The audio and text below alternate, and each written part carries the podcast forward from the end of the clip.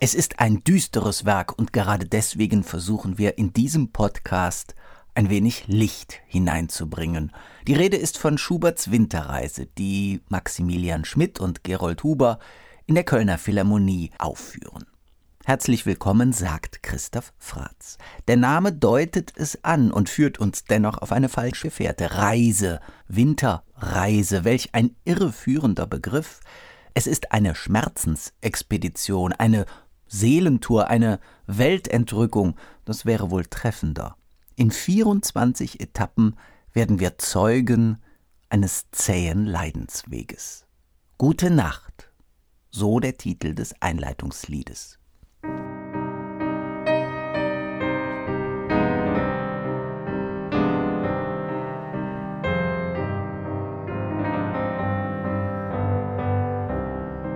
Fremd bin ich eingezogen, fremd zieh ich wieder aus.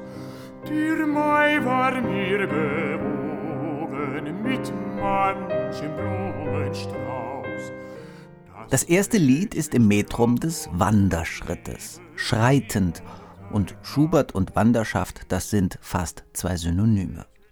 Und allein deshalb wirkt dieses erste Lied wie eine Introduktion, eine Einführung und steht gleichzeitig ein wenig für sich. Die Wertlosigkeit des Lebens wird hier zum Ausdruck gebracht und der Wanderer sehnt sich schon am Anfang seiner Reise nach dem Ende. Der Anfang vom Ende, das ist dieses Lied Gute Nacht, das zugleich das längste im ganzen Zyklus ist. Schreib ihn vorübergehen, anstatt dir gute Nacht. Schubert hatte sich achtzehnhundertzweiundzwanzig mit Syphilis infiziert. Wie man sie bekommt? Naja, indem man sie halt bekommt. Und Schubert war jemand, der in der Liebe nie bekommen hat, was er sich gewünscht hat, vor allem nichts Dauerhaftes. Er war auf Enttäuschungen abonniert und diese Krankheit erfolgte in Schüben. Die Syphilis erlaubte immer wieder Erholungsphasen, um dann noch vehementer zurückzukommen. Laienhaft, medizinisch ausgedrückt. Und in diesem Jahr, als Schubert sich infiziert, schreibt er eine Art Erzählung oder eine Vision. Der Titel dieses kleinen Textes lautet »Mein Traum«, geschrieben am dritter Juli achtzehnhundertzweiundzwanzig. Schubert ist fünfundzwanzig Jahre alt. Und rückblickend betrachtet findet man hier einige Gedanken, die auch für die Winterreise zentral sind. Ich wandte meine Schritte, und mit einem Herzen voll unendlicher Liebe für die, welche sie verschmähten, wanderte ich in ferne Gegend. Jahrelang fühlte ich den größten Schmerz und die größte Liebe mich zerteilen. Lieder sang ich nun lange, lange Jahre. Wollte ich Liebe singen, ward sie mir zum Schmerz. Und wollte ich wieder Schmerz nur singen, ward er mir zur Liebe. Gefrorene Tropfen fallen von meinen Wangen ab. Ob es mir denn entgangen, dass ich geweinet hab, dass ich geweinet hab. Die Winterreise gehört in Schuberts späte Phase und diese letzten Monate erinnern auch an Mozarts letztes Lebensjahr. Ein ungeheurer Schaffensschub. Bei Mozart drei Sinfonien, die beiden Opern Zauberflöte und Titus, dazu das Requiem und anderes mehr. Und bei Schubert ist es ähnlich. Allein die Werke, die er achtzehnhundertsiebenundzwanzig, achtundzwanzig geschrieben hat, sind allesamt Meisterwerke. Erwähnt seien neben der Winterreise nur die Impromptu, die beiden Klaviertrios, das Streichquintett, die Es-Dur-Messe, der Schwanengesang und natürlich die drei letzten großen Klaviersonaten. Gehen wir ins Jahr achtzehnhundertsiebenundzwanzig. Schubert hat eine neue Bleibe gefunden. Er wohnt nun bei seinem Freund Schober und hat in dessen Wohnung tatsächlich zwei geräumige Zimmer. So viel Platz hatte er bis dahin nie. Und zu dieser Zeit entdeckt er einen neuen Gedichtband von Wilhelm Müller. Dessen schöne Müllerin hat Schubert ja bereits vertont. Müller hat die ersten zwölf Gedichte zunächst achtzehnhundertdreiundzwanzig in der Zeitschrift Urania unter dem Titel Wanderlieder veröffentlicht. Dann ein Jahr darauf alle vierundzwanzig Texte in den Gedichten aus den hinterlassenen Papieren eines reisenden Waldhornisten. Schubert stößt auf diese Texte in einer für ihn ja letztlich erschütternden Zeit. Und dennoch muss er eine große Euphorie, vielleicht sogar Freude gespürt haben, als er diese Gedichte entdeckt hat. Nun muss man nicht unbedingt den politischen Hintergrund mit berücksichtigen, der in diesen Texten verborgen steckt. Schubert war klug genug, diesen politischen Kontext zu meiden, ob willentlich bleibe dahingestellt. So hat es zumindest einmal Bariton Dietrich Fischer-Dieskau erklärt. Sein Kollege Christian Gerhaher hält ein bisschen dagegen und sagt, die Figur des Wanderers erscheint ihm als jemand, der die damalige Politik von Metternich, Stichwort Wiener Kongress und Zensur, kritisch betrachtet, nämlich einer, der am Anfang zwar Gute Nacht sagt, aber damit gewisse Schlafmützen meint. So erscheint der Wanderer als jemand, der zwar Gute Nacht sagt, aber zu jenen, die ihn letztlich rausgeworfen haben aus der Gesellschaft. Also die Texte als solche sind auf jeden Fall politisch aufgeladen, denn Wilhelm Müller selbst war vom reaktionären Metternich-System mehr als enttäuscht.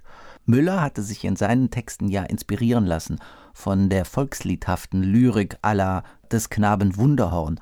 Und gleichzeitig entwirft er in diesem Tonfall eine erschütternd radikale Welt, eine düstere Welt und eine Welt, die irgendwie moderner scheint denn je. Denn der Wanderer ist nicht nur ein von der Gesellschaft Ausgestoßener, sondern jemand, der sich, wenn auch widerwillig, von alten Ordnungen und vertrauten Systemen loszusagen vermag.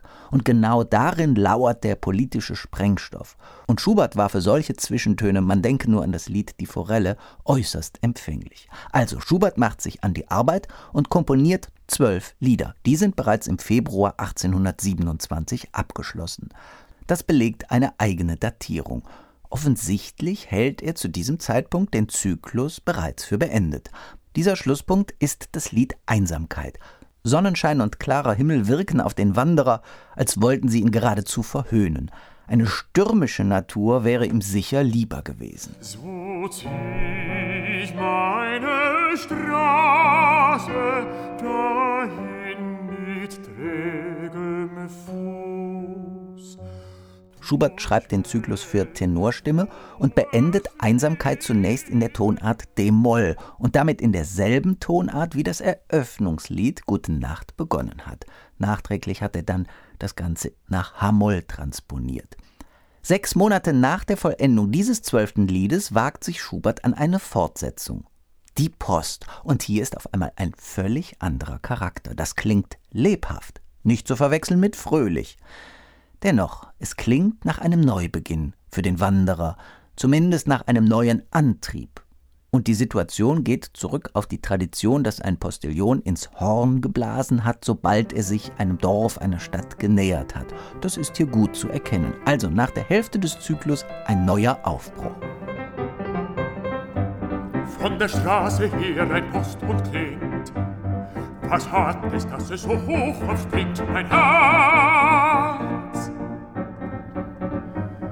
Was hat es, dass es so hoch aufspringt? Mein Herz, mein Herz. Aber schnell ist klar, diese Hoffnung war nicht mehr als eine Illusion. Der Bote eilt vorüber, ohne eine Nachricht zu übermitteln. Todessehnsucht keimt wieder. Der Glaube, schon ein Greis zu sein, wird zum stillen Verlangen des Wanderers. Den Krähen am Himmel schwört der Verlorene ewige Treue. Treue bis zum Grabe. Treue bis zum Grabe. Weit entfernt vom Dorfe her bellen noch die Hunde, aber der Wanderer hat die Zivilisation längst hinter sich gelassen. Dieses düstere Lebensgefühl ist nicht erst anderthalb Jahre vor Schuberts Tod vom Himmel gefallen. Sein Freund Leopold Kuppelwieser schreibt schon achtzehnhundertvierundzwanzig, also drei Jahre bevor Schubert sich an die Winterreise gemacht hat: Mit einem Wort, ich fühle mich als den unglücklichsten, elendsten Menschen auf der Welt.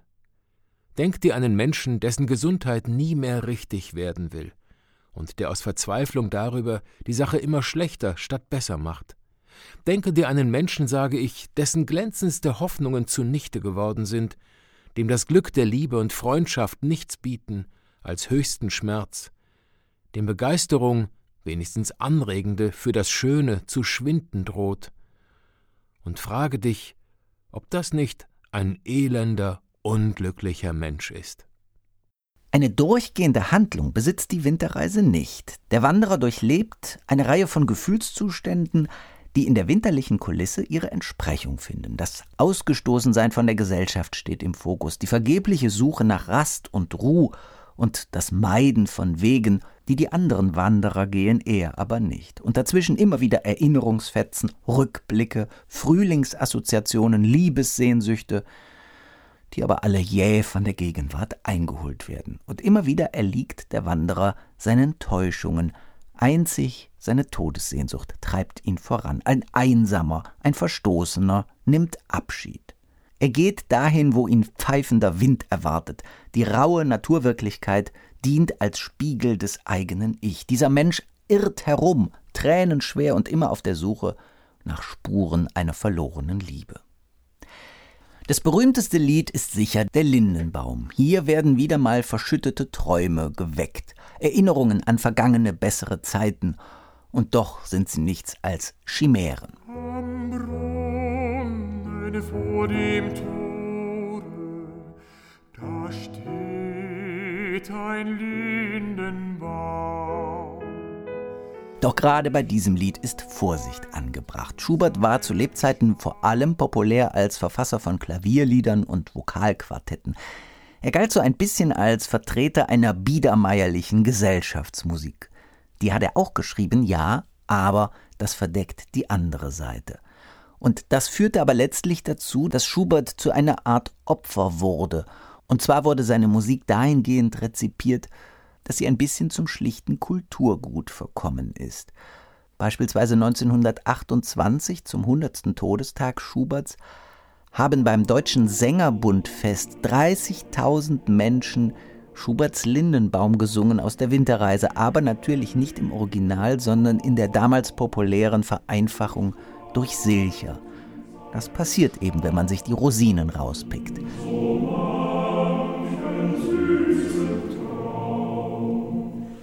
Schubert macht aber was ganz anderes. Er beginnt nicht mit dieser berühmten Melodie, die alle kennen als Volkslied, sondern er komponiert ein Vorspiel, das er im weiteren Verlauf des Liedes nochmal entsprechend abwandelt.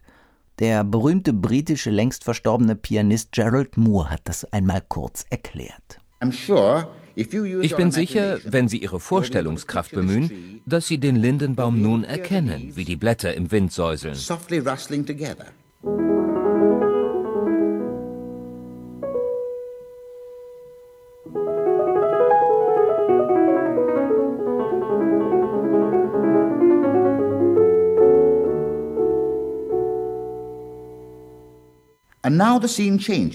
Nun ändert sich die Szene. Es ist Winterzeit. Nun kann man den Wind hören, wie er um die nackten Äste des Baumes heult.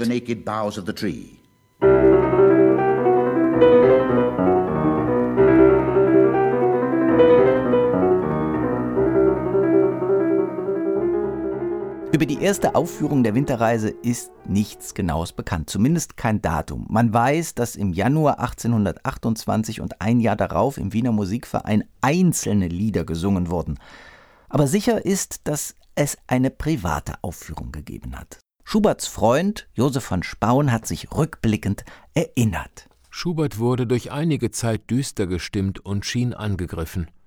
Auf meine Frage, was in ihm vorgehe, sagte er nur: »Nun, ihr werdet es bald hören und begreifen.« Eines Tages sagte er zu mir: »Komme heute zu Schober. Ich werde euch einen Zyklus schauerlicher Lieder vorsingen. Ich bin begierig zu sehen, was ihr dazu sagt. Sie haben mich mehr angegriffen, als dieses je bei anderen Liedern der Fall war.« Er sang uns nun mit bewegter Stimme die ganze Winterreise durch.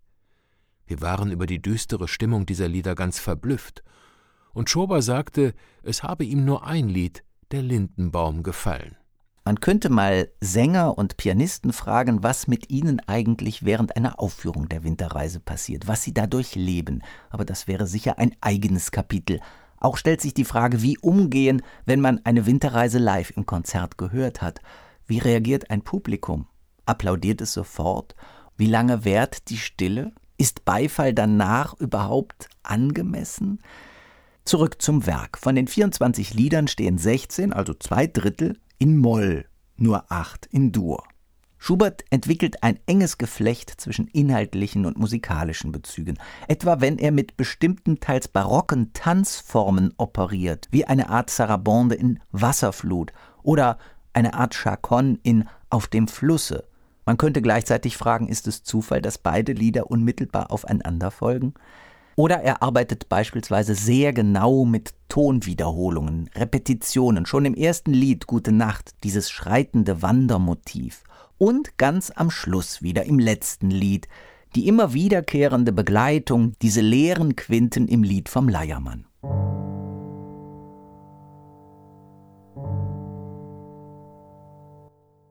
Hier nun ausgerechnet im letzten Lied taucht ein Mann auf. Der erste Mensch, dem dieser Winterreisende seit Beginn seiner Wanderschaft überhaupt begegnet. Und dieser Leiermann ist auch ein Verstoßener, verachtet. Keiner mag ihn hören, keiner sieht ihn an. Und ausgerechnet ihm, der ja letztlich auch ein Künstler ist, ein Musiker, der mit starren Fingern dreht, was er kann, wie es bei Wilhelm Müller heißt, er bietet dem Wanderer Gelegenheit zur Gefolgschaft. Ob der Wandersmann nun eine Heimat gefunden hat, das wissen wir nicht. Wir wissen auch nicht, ob er mit ihm geht. Wir erfahren das alles nicht. Vielleicht ist es auch besser so. Denn mit der Frage, willst zu meinen Liedern deine Leier drehen, bleiben wir letztlich allein. Schubert erscheint in dieser musikalisch radikalen Realistik fast wie ein Vorbote Gustav Mahlers. Hinterm Dorfe steht ein Leiermann. Schubert macht es uns mit diesem Zyklus, mit dieser rund siebzigminütigen Grenzerfahrung keinesfalls leicht. Heimatlosigkeit, Verlorenheit, das alles dient nicht als Folie für irgendeine seifige Herzschmerzgeschichte, sondern darin spiegelt sich das Leben mit seinem ganzen Ernst, mit seiner ganzen ergreifenden Emotionalität. In der schönen Müllerin war es noch ein Jüngling, der das Leben ertastet hat und dann nachher dessen Bitterkeit schmecken musste. Hier nun ist es ein Mensch, der an der Tragik des Lebens letztlich zu zerbrechen droht. Wie ein Fremder erforscht er die Umgebung, die Natur, um darin seine eigene Befindlichkeit reflektiert zu finden, ohne dass er es selbst letztlich überhaupt so richtig merkt. Wunderlicher Alter, soll ich mit dir gehen? Willst zu meinen Liedern deine Leier drehen?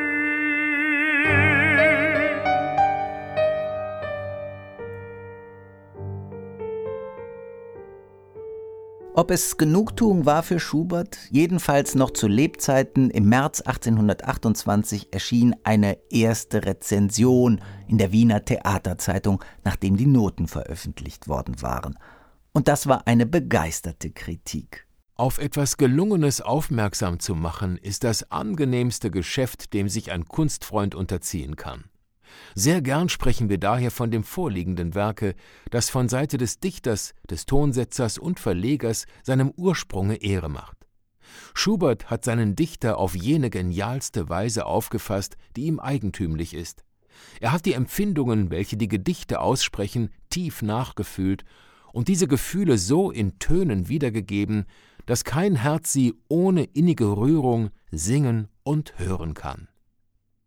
Schuberts Geist hat überall einen kühnen Schwung, indem er alle mit sich fortreißt, die sich ihm nahen, und der sie durch die unermesslichen Tiefen des Menschenherzens in weite Ferne trägt, wo ihnen die Ahndung des Unendlichen in dämmerndem Rosenlicht sehnsüchtig aufgeht, wo aber auch zur schaurigen Wonne eines unaussprechlichen Vorgefühles der sanfte Schmerz beschränkender Gegenwart sich gesellet, der die Grenze des menschlichen Seins umstellt.